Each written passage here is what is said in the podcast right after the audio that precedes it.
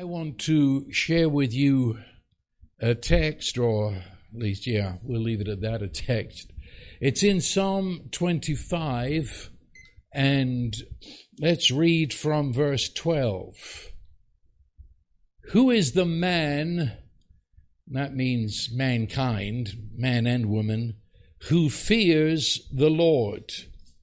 He will instruct that person in the way he should choose. His soul, that person we're talking about, will abide in prosperity. Then in verse 14, the secret of the Lord is for those who fear him, and he will make them to know his covenant. Um, I, have had a problem with this text, so it wouldn't leave me, so I had to have the problem with it. Uh, and that is there's too much here to say everything I want to say. And so I'm going to cut to the chase and we'll get to other parts of it another day.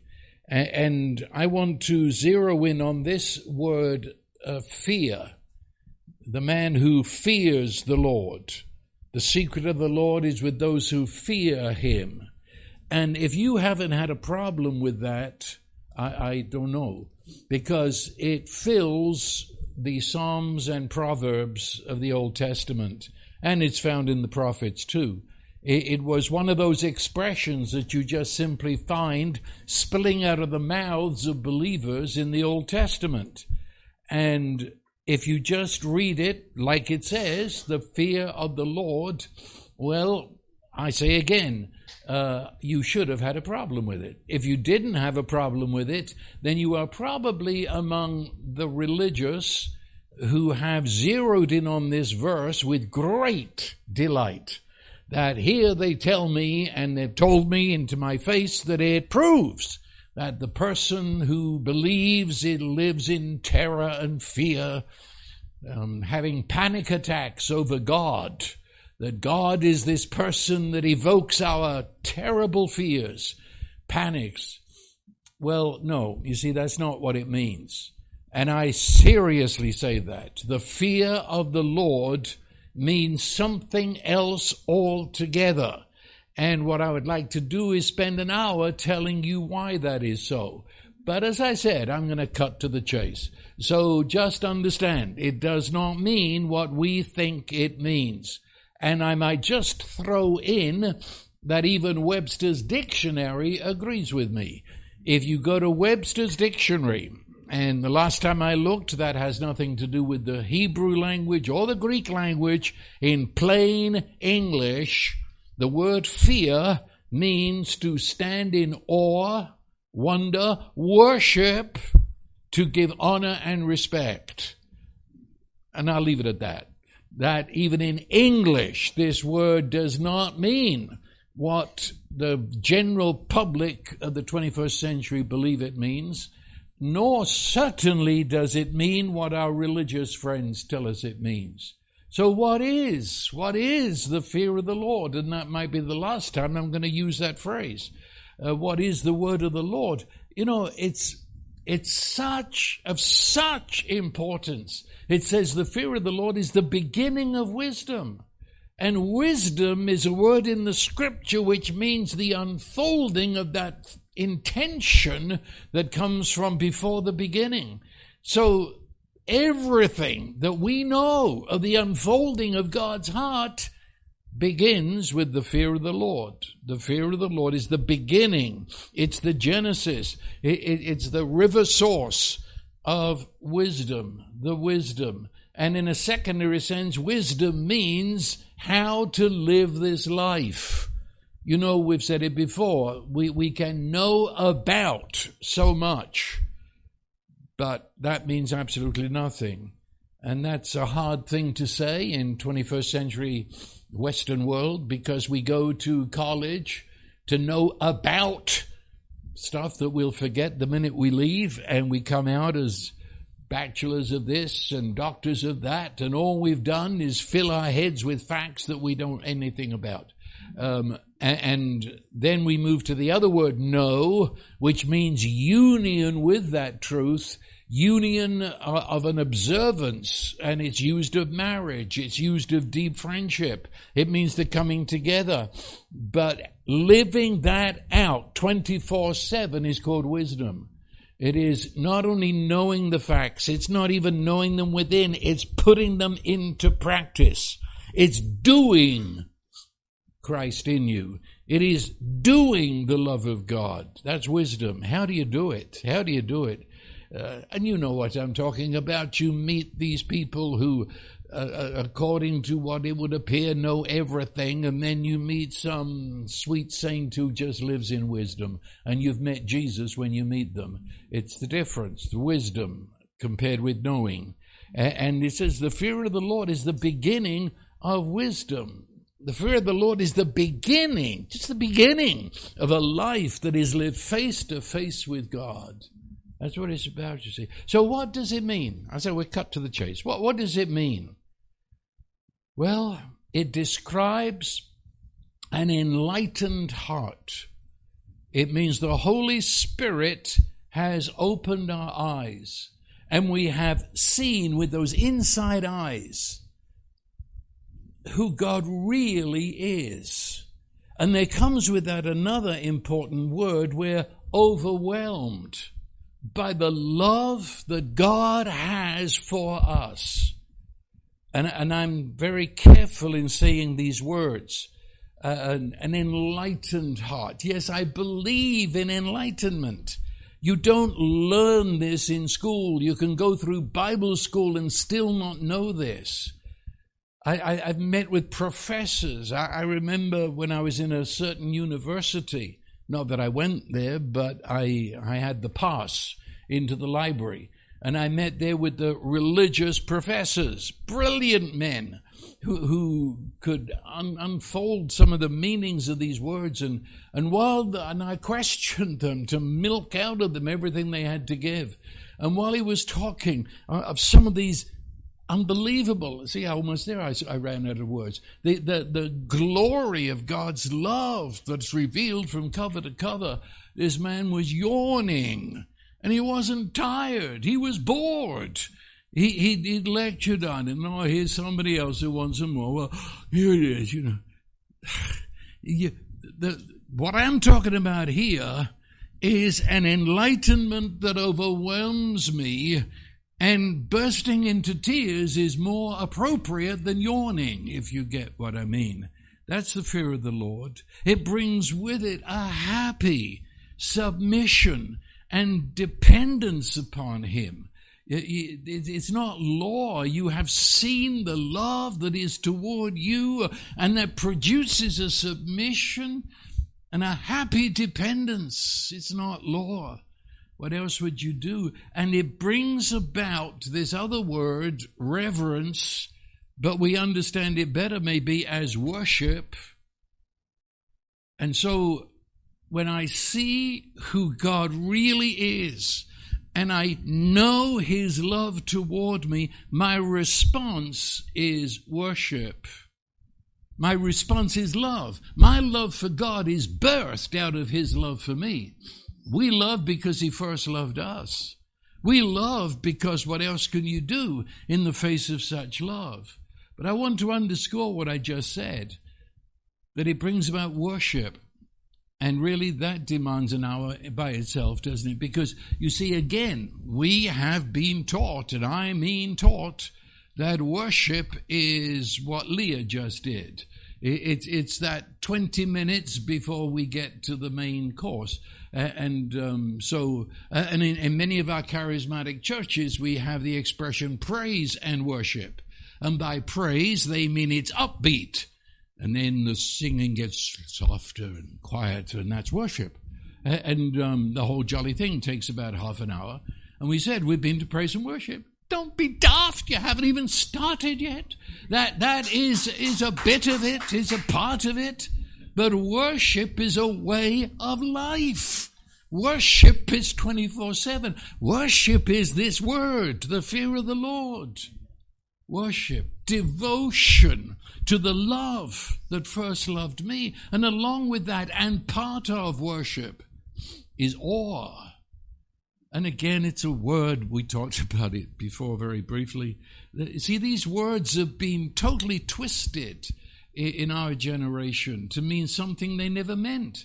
And so the word awe is used to describe a person in the peak of worship with their mouth open, come speechless with wonder, unable to even think what is happening to them, and we call that awe. And I was in a restaurant last Sunday, and when the waitress was trying to get the menu and I passed it to her, she said, Awesome. No, passing the menu to a waitress is not standing in awe before God. It's but we've twisted these words. Um, just about anything you do, you might get the reply, awesome. It, no, th- this means speechless. It means wonder. Wonder. Wonder. I'm wondering right now that we, sitting here and sitting out there, we and all mankind live and move inside this God who is unlimited, unbegun, unending love. That takes your breath away. That that that uh, takes all sense out of your intellect. The awe, the wonder, the worship brings about the mode of listening. And, and we have this other word, obedience, which that's, I suppose, a translation of it. But really, the heart and meaning of the word obedience is listen. If, if I translated the word into English, really, it would be listen, listen, listen. Um, in the Old Testament, sometimes they translate it as hearken. That's a jolly good word. Hearken, hearken. Listen. Well, why are you listening? Because you, you've come alive to the God who is alive and who is speaking into your heart. Well, listen. It's all part of this word. And delight in him that he is your father and you are his beloved. Cheryl um, read this morning earlier from Isaiah 11, which, which it speaks it speaks of um, the Spirit of the Lord upon Jesus and it, it points it out there that that Holy Spirit was the spirit of the fear of the Lord. And it goes on to say that Jesus delighted in that spirit of the fear of the Lord. Um, because there's an interesting word there, delight. In the Hebrew language, and in many Bibles it, it tells you so in the margin, that that word delight means actually quick to smell quick to smell. It says Jesus was quick to smell the fear of the Lord. What, what does it mean? Well, it means he was very quick to sense what Father was doing. And it goes on to say that he didn't judge by what his eyes saw. And he goes and say he didn't make decisions based on rumors because he was quick to smell the fear of the Lord. He was quick to be aware of what Father was doing, quite against all appearances. And so he said, did he not? Um, I only say what I hear my Father saying. I only do what I see my Father doing. And that isn't that Jesus went around with a movie going on in front of him. It means within his spirit, he was quick to hear what Father said, and he said it after him. He was quick to be aware of what Father was doing here, and he was quick to do it. The fear of the Lord. Um, this, I say again, Jesus lived in the awe of Father's presence. He lived in the delight of what Father was doing. He got up in the early hours of the morning to go to the mountains to pray, and that doesn't mean that he had this wish list that he kept presenting to the Father. Um, no, pray, the word means conversation. It, it means visiting with your beloved. And that's what he did. So, if I let this phrase really hit me, uh, really what comes over in first and center is awe and wonder and worship. That, that's what it's really saying. And that is because I've seen God for who He is. I have met Him in the face of Jesus Christ. And when you really meet Him, it leaves you speechless. Wonder. You know, I, wow. Uh, and that's the heart of worship. But that's what this, that last sentence I said, that, that's what it means. You see, the word wonder is a very big word in the Hebrew language. It means to be confronted by that which no human could think of, no human could ever do. This is God's territory, and He alone can think it and do it. Did you get that? That that's the definition I just gave you. Wonder. I meet something, of course I'm speechless. My mind can't think it. I don't have the vocabulary to say it. I'm speechless because I couldn't I couldn't even think of this. No, that's God's territory. He think he's already thought of this. I couldn't do it. Well, of course you can't. This is only God can do this. This this is what the word wonder means. So sometimes that same word is translated in the Bible as is anything too hard. Too hard? That's the same word that's translated elsewhere as wonder, too hard. Or some have translated it, is anything too wonderful for the Lord? Though that doesn't come over and it means, is, is anything too hard? Let your imagination go as far as it will and then jump off the cliff and you'll find that he can do it all. He's, he's beyond all that we have ever thought. It's wonderful. But that leaves you with this sense of awe. You can't, there's no file to put it in. You don't know where to put this. That's awe. See, I, I stand in, in that wonder, that awe. And that's what this, this word means. And, and sometimes it's translated in our Bibles as impossible. Uh, with God, all things are possible. That is, with God, everything's wonderful. That is, He can do what no man can even think of, let alone do. He can do it. Uh, and this word comes out in Psalm 139 when we look at ourselves. And David looked at himself, and after going into great detail, he said, We are fearfully, there's that word again, we are fearfully and wonderfully made. That is said. I look at myself, and it takes my breath away. That I look at any human, eh, and, and now see, so hard for the Western world because we have been taught now for hundreds of years that we're pieces of slime, that we're accidents. The best way we can um, celebrate our origins is to go to Las Vegas because uh, uh, we're, a matter of chance, we're a matter of luck.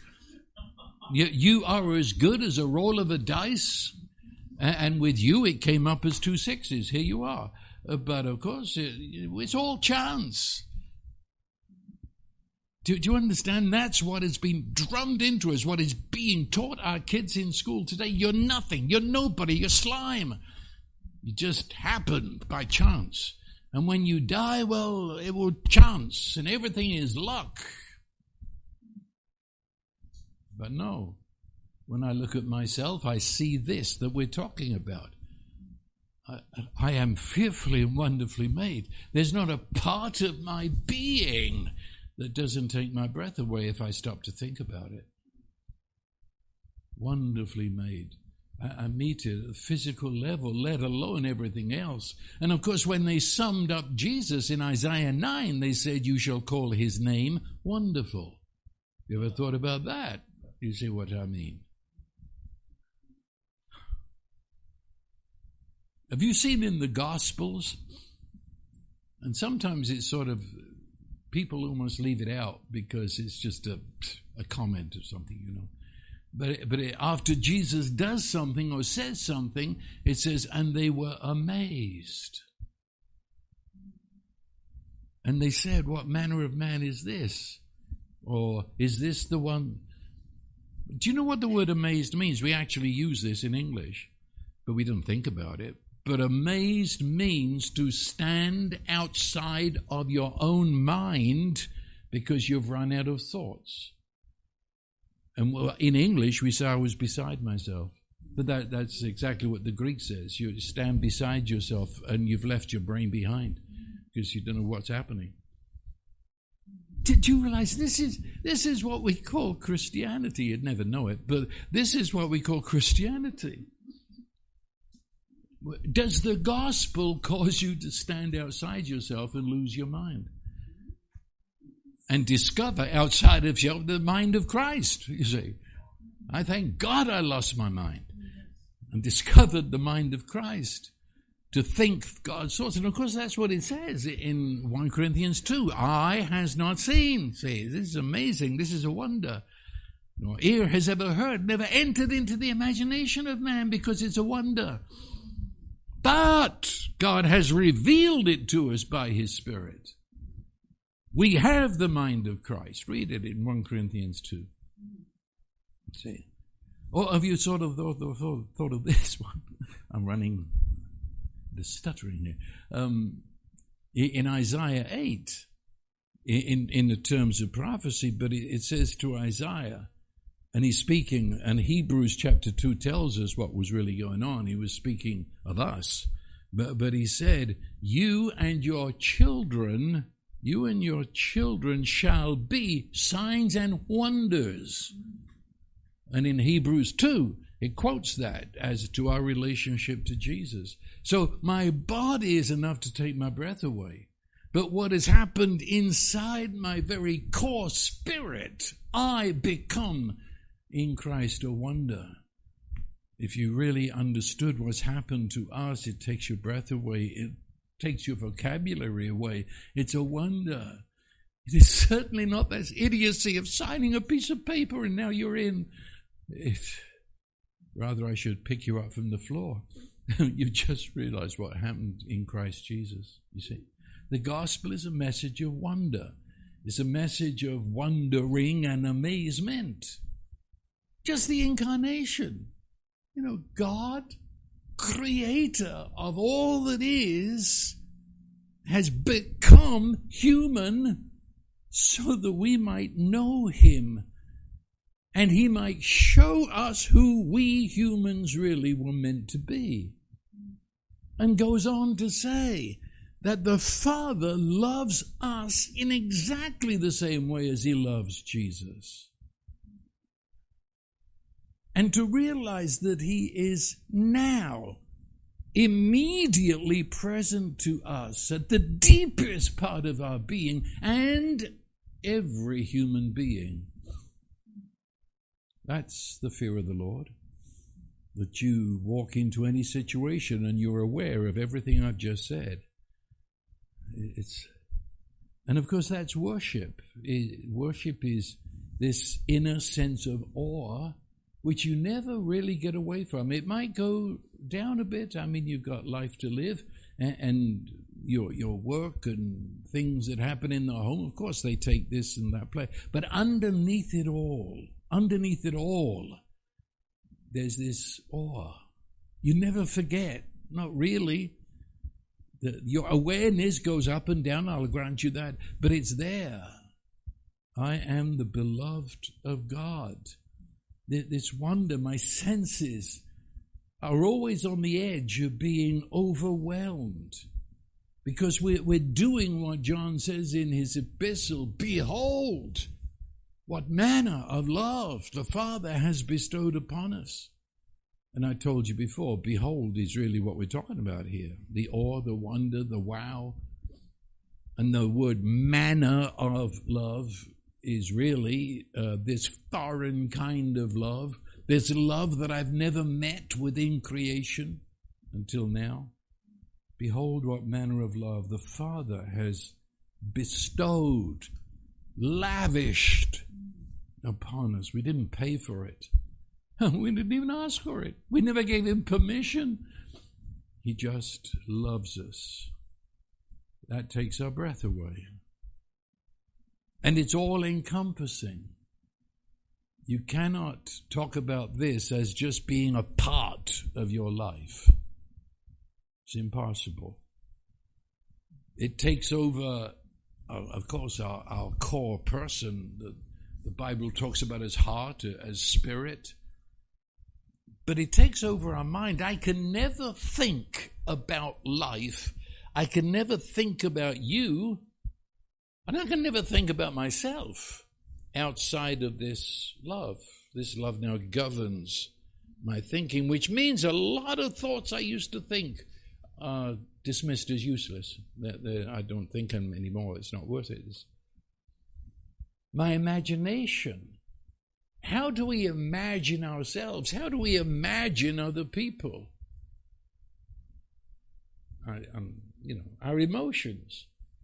Our emotions are controlled by what's happening to us, but then kicks in what we've really seen that what is happening to us is where I meet with God. That He's in every person, He's in every circumstance. This, this person we're talking about has seen that and is in process of learning it. Even to the every cell of our body. My, my seeing of God affects my health. It really does. It affects every cell of my body. My, my true identity as a human being. It's not what you do, it's not your work, it's not even your speciality. Who are you? You are a child of the Father who loves you. That's, that's who you are. You might do much others. You might do some things better than anybody else, but that's not your identity. That's what you do. Your identity. And of course, such a person, such worship, such wonder demands that we share what we see. Have you noticed that in our world system, everybody shares what they see? And of course, 99% of people you meet uh, are incapable of seeing what you've seen. That's incapable at this minute, at, at this point. That's not forever, but at this point, they can't see what you see. And so, what do they share? They share their fears. They share the most terrible prognosis of what's happening.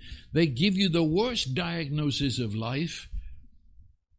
They live in fear.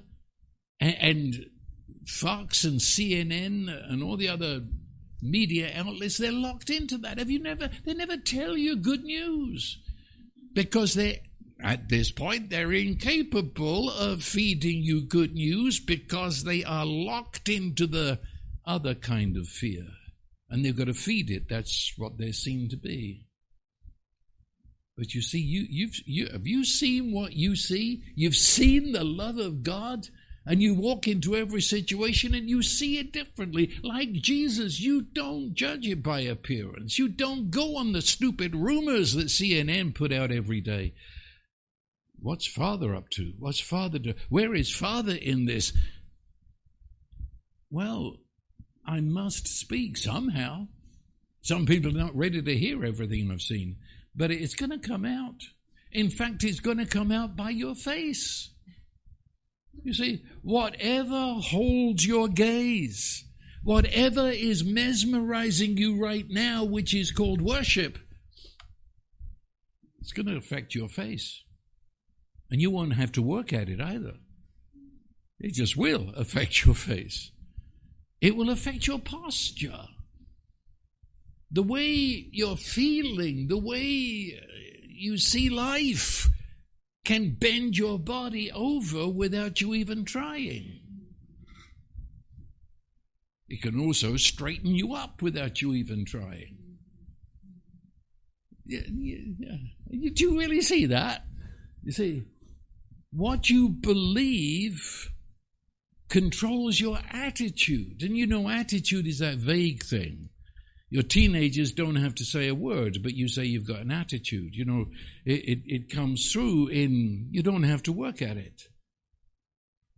it well, the Bible says that strangers, well, in, in the day that it was, uh, it was illegal to be a Christian, yet your fellow workers and neighbors came to you because they looked at your face and your posture and your attitude and they say, Give us a reason for the hope that is in you. There's something about you. Tell us. You get it, you see.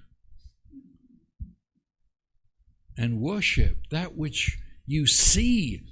Worship is really believing in the person that you're exalting. And that opens you up to union with. Whatever holds your attention from your heart vision, you unite with, and you become one with it. And so our whole life, our world view reveals the one that we worship, the one that who, who what what causes you to wonder? What causes you to wow? Walk around with me for a week, you'll find out. You know, it's the one I'm united to. Have you noticed fear, as it's understood in this world, narrows your vision? When you're afraid, that's all you can think of. And you're, you're in a prison to that fear. This other that our translators called the fear of the Lord opens our vision and embraces everything in life and says, You have never seen it yet until you've seen it through the eyes of God in Christ through the Holy Spirit. You've never seen your neighbor, you've never seen the people in the grocery store until you've seen them through the eyes of Jesus. That's what it's about. Well, that's the person it's talking about here, those that fear him. But it says, the secret of the Lord, the secret of I am, is with those who fear him. And the word secret there has got an image to it. It's more a picture that I show you more than a definition I give. It's, can you imagine? Well, really, it's us this morning. That's really, but especially it's, what do you say, y'all. It's a you all thing. It's, it's a people that are tight together in a circle, usually. That was the idea. And in that circle, it's a circle of love. It's a circle of closest friends. You might say buddies. I mean, it's uh, shoulder to shoulder, face to face. It's, it's, what's another word? Confidence.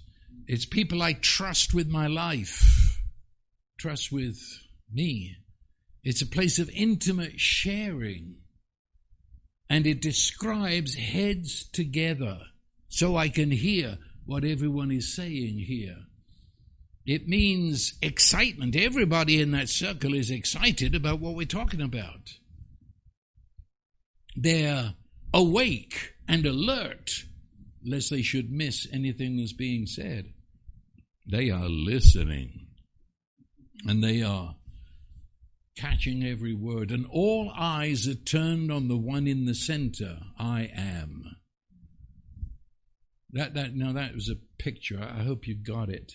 Um, because that's what the word secret means. It's not a secret so much as a secret situation in which we are in on this. We're in on it. We know what's going on. We're part of what's going on. But on the outside, they don't know what's going on. And thus the word secret. So it would be, could I say, a private place reserved for devoted lovers. It means get away from the crowd and not get away because you don't like the crowd. It's get away because they don't know what you're talking about and you are now in this private place. It's a place to sit near and receive revelation promises. Because he said, He will show them. That's the key to the idea of revelation. I tell you what it, what this is. Do you remember when Mary, in the Mary Martha situation, it says Mary sat at the feet of Jesus. And Mary, who didn't get what was going on, comes in red faced, blustering with flour all over her, saying, Get that woman into the kitchen. But Mary was exactly what this is about. That, that's it. If you've got that picture, that's this. Sitting at the feet of Jesus in this circle of love and receiving Um, one has translated it as sweet, satisfying companionship. I just leave that as it is. That, that's it, you see. It means an intimate relationship with your closest friend. So the secret place is where I know my Father as He knows me in Jesus Christ. And Jesus in that situation is my brother, for He is God who has become flesh of my flesh and bone of my bone. And so I am in the family. And in the middle of it all, the Holy Spirit is teaching me as only the Holy Spirit can teach me. He's the most creative teacher you've ever met. And if you read the whole scripture, this secret place could also be described as a party or a dance. I would hate you to think of it being a morbid place where everybody is dressed in dark, miserable clothing and no, this is a festive time. And when Jesus spoke of this secret place, he used the illustration of parties and dances and of shepherds who put sheep around their necks so they could whisper into the ear of the sheep. It's, get that picture. And the, the fact is, this is a closed group. But on the other hand, it's not a closed group. Because what they are speaking of is an open secret. It's called in the New Testament, it doesn't come as the word secret, that's more a Hebrew word. But in the New Testament, it's mystery. Paul spoke of the mystery. And it is a mystery until your eyes are open to Jesus, and then you say, What mystery? Uh, Jesus is the key. And, in the New Testament, it describes this company that uh, find their connection in the mystery. And, but it's only a mystery to people that haven't had their eyes open, or it's only a mystery to those who as yet have not had the wonder, the awe, and all that that word means. And they can't see it. They can't.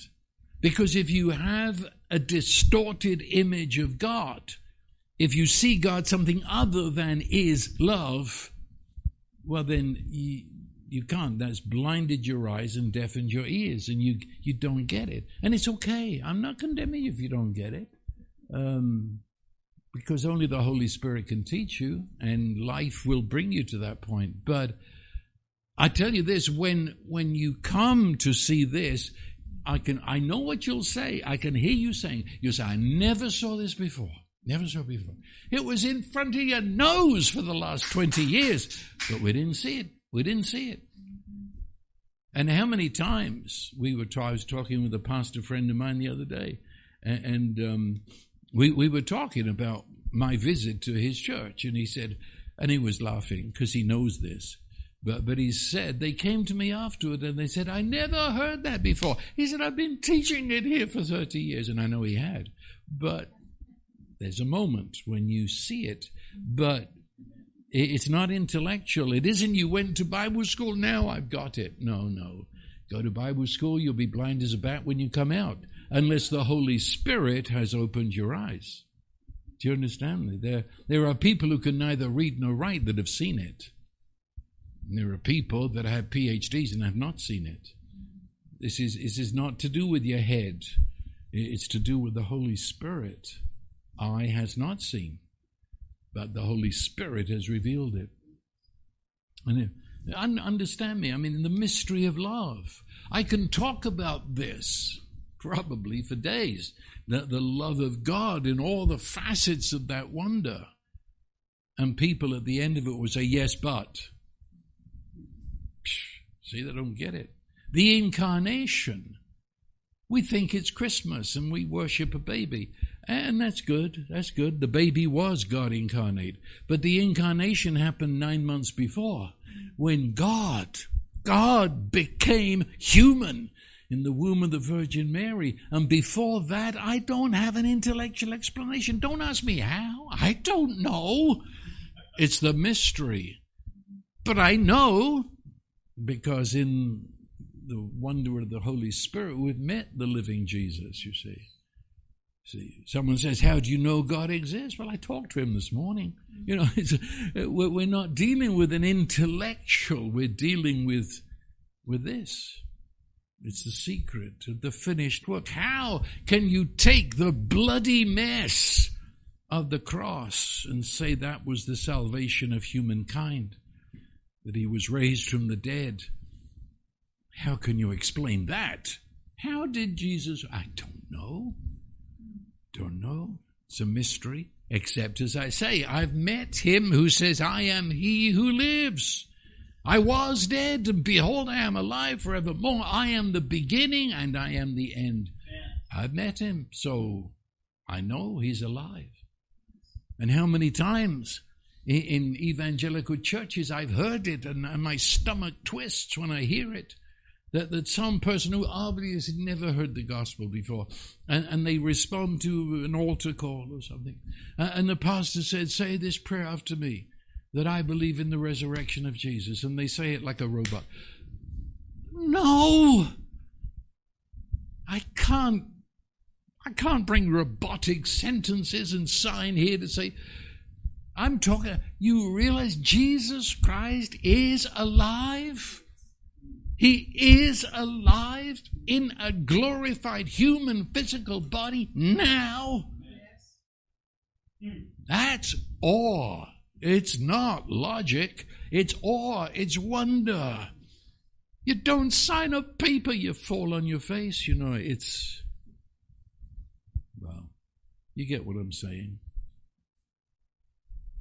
The, the mystery, the secret of seeing seeing this, this God in everything, in everyone, and to know the confidence that is not yours, yet it is yours, but a confidence rising in you of His presence that gives you courage and boldness to live, wisdom in life. He, he's enough for me to live. He's enough to handle the pressures of life. He's enough to handle the temptations. That, that's a mystery. I report it, but I can't explain it. And then when you see with those inside eyes, then you know too. And now you're on the other side and saying, but I don't know. And you're, you're the one that's been saying, explain it, explain it. I can't until you come over this side by the power of the Holy Spirit. And then you see what you can't explain. Hope that makes sense. The confidence, the assurance of His provision, His protection. And so, I mean, the gospel of love is a mystery beyond comprehension to the point where it's scandalous, actually, that God should love us. And I mean, Cheryl goes into death row and talks to murderers with the love of God. That's scandalous. I'm, I'm serious. That, that's scandalous. She's supposed to go and say, You've got to do better. You've got to. No, God loves you just as you are, where you are, deep in the darkness. God inside our darkness and loving us. But seriously, that, that's a mystery. That's, that's, that's what the circle talks about the mystery, the circle. And that is, and I'll use the New Testament Greek word because the other word doesn't fit. That's the ecclesia. This circle of love that talks about this mystery and delights in this mystery is the ecclesia. And if you didn't know, the word ecclesia is translated as church. But that word church has been so utterly destroyed, I hate using it. Because people talk about church as, as a, a, building down the street. They talk about church as someplace you go to. They talk about church as a denomination. They talk on and on it goes. Anything but what it really means. The company of people that have seen a company of people that know they are the beloved, a company of people whose hearts leap in awe, wonder, worship to love. Ecclesia. People who, by their posture, by their face, by their actions, by their words, demand people. But when, a, when Ecclesia walks down the street, they leave a whole wake of question marks behind them. Everybody says, What is it with that person? You know, they've seen something, they've got something. John says, we invite you to our fellowship, and our fellowship is with the Father and with His Son, and the fellowship happens in the Holy Spirit. And He says, We have joy, and we want you to come so that your joy might be full. That's it. That's it. That's this secret company.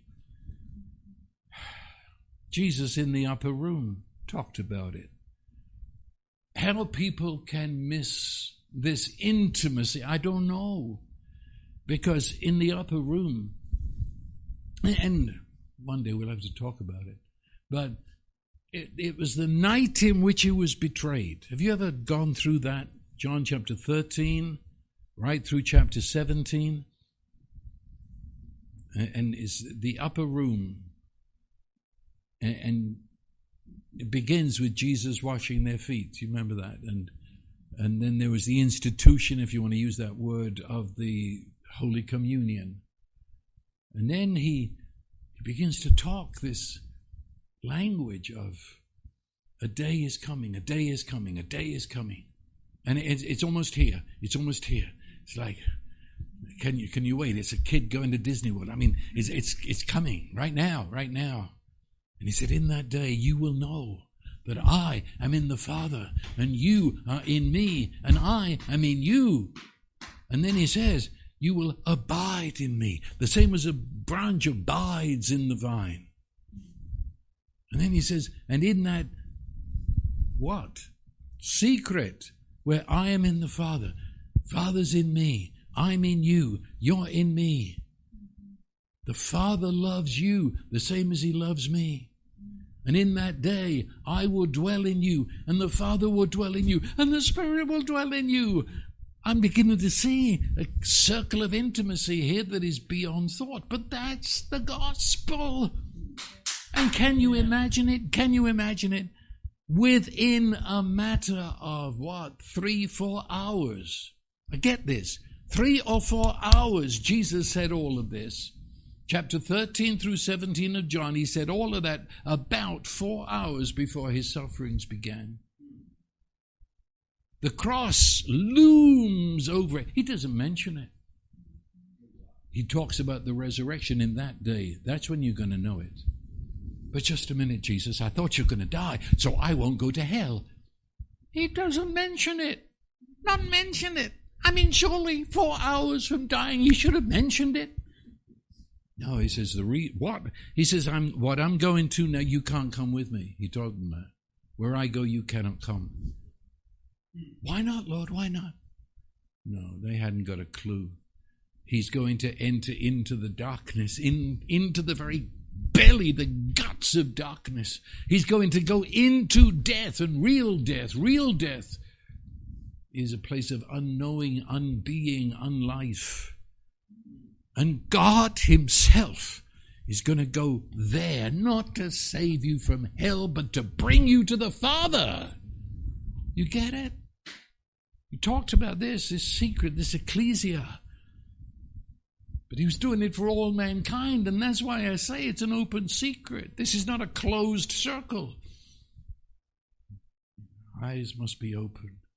Even the Old Testament talked about it. He, to, he who dwells in the secret place of the Most High shall abide in the shadow of El Shaddai. It's there. Well, and, and did you notice in that time in the upper room, Jesus said, "There, uh, you know, I can't tell you many things, and I can't tell the world." And, and the world, uh, Uh, and well, why not? Because he says they don't know love. You, you've got to know the Father loves you, And when you know the Father loves you, you can love others. And then this begins to happen. They shall know you're my disciples because you have love one for another. And I've only got one entole for you that you love one another. That's the way it is. Because this, this describes the reality of the Holy Trinity. You see, I, I study the Holy Trinity, but I, I have to watch it because you might end up thinking that the Holy Spirit's a doctrine. The Holy Spirit is one God, three persons, but three persons that we're face to face with. And, and I can talk and they can talk and I can hear in my heart. And this brings it out pretty good. Uh, this is real. This is not a doctrine. This isn't a statement you signed to join the church. This is that you've been awestruck. It means that you have stood in speechless wonder just before these realities. It's a real conversation taking place in your heart and our heart as a group and, and the reality of His talking to us. It says, in that circle, He will show, He will show you His covenant. That's the essence of, of the, the secret. to show you his covenant. And what's covenant? Covenant is union. Covenant is I am joined to you with an unbreakable love. And I seal it in the shedding of my own blood. That is a covenant to this very day. That's it is the sheep so tightly around the neck of the shepherd that the intention of the shepherd is the intention of the sheep. It is the son with his arms around his father now together going into the feast because the son is believing what the father says and they're one together. He will show. I've been hinting at that the whole time. The Holy Spirit. This is Pentecost Sunday, which means that we're celebrating an actual date on the calendar which is so many days since the actual date of Jesus' resurrection. And this day, the day of Pentecost, we celebrate the Holy Spirit who come, comes into the human race in and upon Jesus. And now Jesus shares that same Holy Spirit with us. So the same Holy Spirit that was upon Jesus is also upon us. The same way as if you pour oil on my head, it will drip onto my body. And we are the body of Christ. And that's the way it is. The Holy Spirit. And it's not force, it's not an energy. It's the ultimate person, even as the Father is person, even as Jesus is person, so is the Holy Spirit. And, thank God the word ghost has slipped out of our language a bit. Um, people still say Holy Ghost. It's okay. But then people think of, guess what? Ghosts. He, he's no ghost. Spirit. Spirit is the essence of personality. And he comes. And what does he come? Jesus said, when he comes, he will be your teacher. He will be the one who will cause you to learn.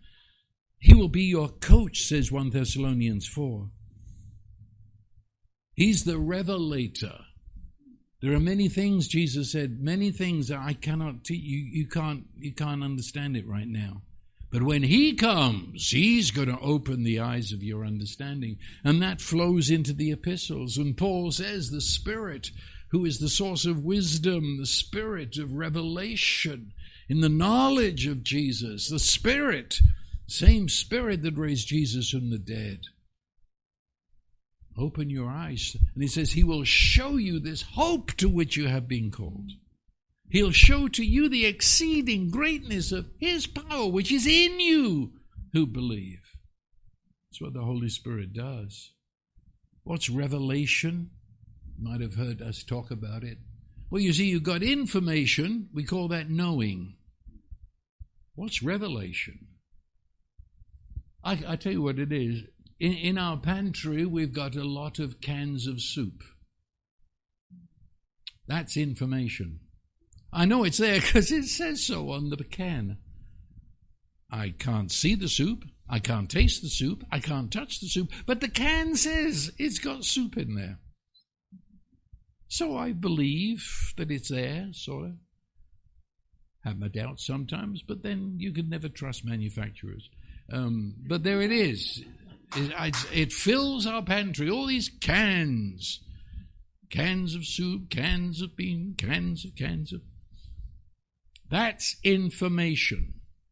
You've got a whole lot of stuff in your head that is information, but you've never really touched it, you've never tasted it, you can't share it. It's a can of soup.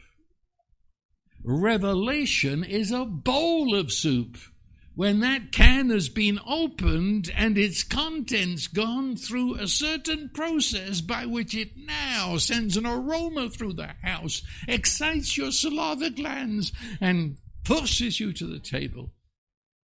That's revelation. Do you see the difference? Information, revelation. You go to Bible school, you go to Bible studies and get information, but only the Holy Spirit can open the can and make it part of your life. That's revelation. That's what the, he says. So, the secret of the Lord is with the, the, the persons who fear him and he will show in that circle to those persons, he will show. It will be a revelation of the covenant. And that then becomes a growth. You grow. You grow in this. You don't get this all at once. And if I've given that impression, forgive me. You grow in this. You grow in it very much so. I, I love Habakkuk is that how you say it over here? Was it Habakkuk or something like that? But um, you know the little prophet I'm talking about. He only wrote what three chapters, and in the first chapters he's getting really upset because the Babylonians are marching on Jerusalem, and God doesn't seem to be doing anything about it. And um, his big argument with God is that you can't do this. And God's response is, I'm up to my ears in it. I'm doing it. And, um, and in that, he comes to know God as he didn't know him before, which is really what we're talking about. And in the third chapter, he writes this, this marvelous thing though the fig tree does not blossom, and there be no fruit on the vine, and there, there's no cattle in the stall, and there's no sheep in the pasture, yet will I rejoice in the Lord my God which is saying if the Babylonians come through and they destroy our orchards and they take our crops and they take our cattle and there's nothing left for us, yet I will rejoice in the Lord my God. That's in essence what I'm talking about here. That I see God and whatever's happening around me, I see Him and I'm locked in. But just a minute, just a minute. Did Habakkuk get that all at once? See, I I did what so many people do. They only quote the good bits. Though the fig tree does not blossom. Boy, we've got songs about that. so good. But did you read the verse before that where Habakkuk is telling us how he feels? He has seen a revelation of God and it has so changed his heart. He has to write, though the fig tree does not blossom. But looking out there, it says, My bones shook. He said, and the, idea is I could almost hear my bones rattling as I look out there and what's coming, what's coming. The man was still in a state of fear, but he said, I choose to go with what I have now seen. And therefore, though my physical body is shaking because of what's coming, though the fig tree does not blossom, if I just read, though the fig tree does not blossom, I feel I've got a million miles to go before I get there. But when I hear Habakkuk's bones rattling as he shakes in fear, ah, oh, I feel a lot better. Do, do you follow what I mean? That we're in progress. We're, we're, we're not, we are there because everything I've said is ours. Jesus said, "It now the day is coming when every one of us sitting in this circle will know this to the max. And Jesus said, The day is coming. It now is. And it is. Every eyeball I see on, on Zoom or here in this place, it is. This is you. Mr. Jones, this is your life. But I haven't seen it clearly yet. I was, when I came into the knowledge of Christ, I was like a kitten. They're born with their eyes closed, you know, and um, I had more than I could see. I, I could experience more than I could explain. And, please understand, we're all in this growth, this growth. But the Holy Spirit is teaching us. He never stops. He is the infinite teacher. It's who He is. Well, there it is. I, I like the way this verse is, is reported. It's a matter of fact. Doesn't get excited about it. He just said, The secret of the Lord is with those that fear him. He will show him his covenant. It's a matter of fact. It is, because it's simply true. How else can you report it? But it has varied effects on our life. This, this verse can arouse us. And now I'm really talking about all of us here, including me. I've been through this before you. So um, to come to something like this, it can arouse us. It's, it's an awakening uh, of a longing and a desire to know God in Holy Trinity in this way. This verse, just to read it in his matter of fact kind of way, can arouse me to know that I've never experienced him in this way. And of course, religion then would make you guilty and shame and answer an altar call or something. But the Holy Spirit, now hear me very carefully. The Holy Spirit never awakens a longing within you without it being already yours and ready to be fulfilled. Your longing is part of the fulfillment. So your longing, your desire, your admitting that I've never trod this path before is not something to be guilty over, it's something to rejoice over that I'm already this is this is the open door into it. Maybe if you can get that, it was worth being here today. Um, of course, also the truth, this matter of fact statement, can upset us a lot, can shake us. You see, you can have been a devout religious person with rituals and belief systems, but never have a personal, intimate secret, face to face. And then this, this can be very upsetting. So let me upset you a bit more. Um, if your faith in Christ is not amazed, if it isn't wondering, if it doesn't stand in awe, then it falls short of the gospel of the New Testament. And I preach that to myself almost every time I open the Bible because if you're a theologian, you're always on the edge of losing this. You can lose God in theology, or you can also cause the living God to be understood better by theology. But you've got to always come back to it. If your faith in Christ, the gospel, does not amaze you, does not cause you to wonder and stand in awe and run out of words to say and describe it, then it falls short of what we read of in the New Testament. So, that being the case, don't get upset.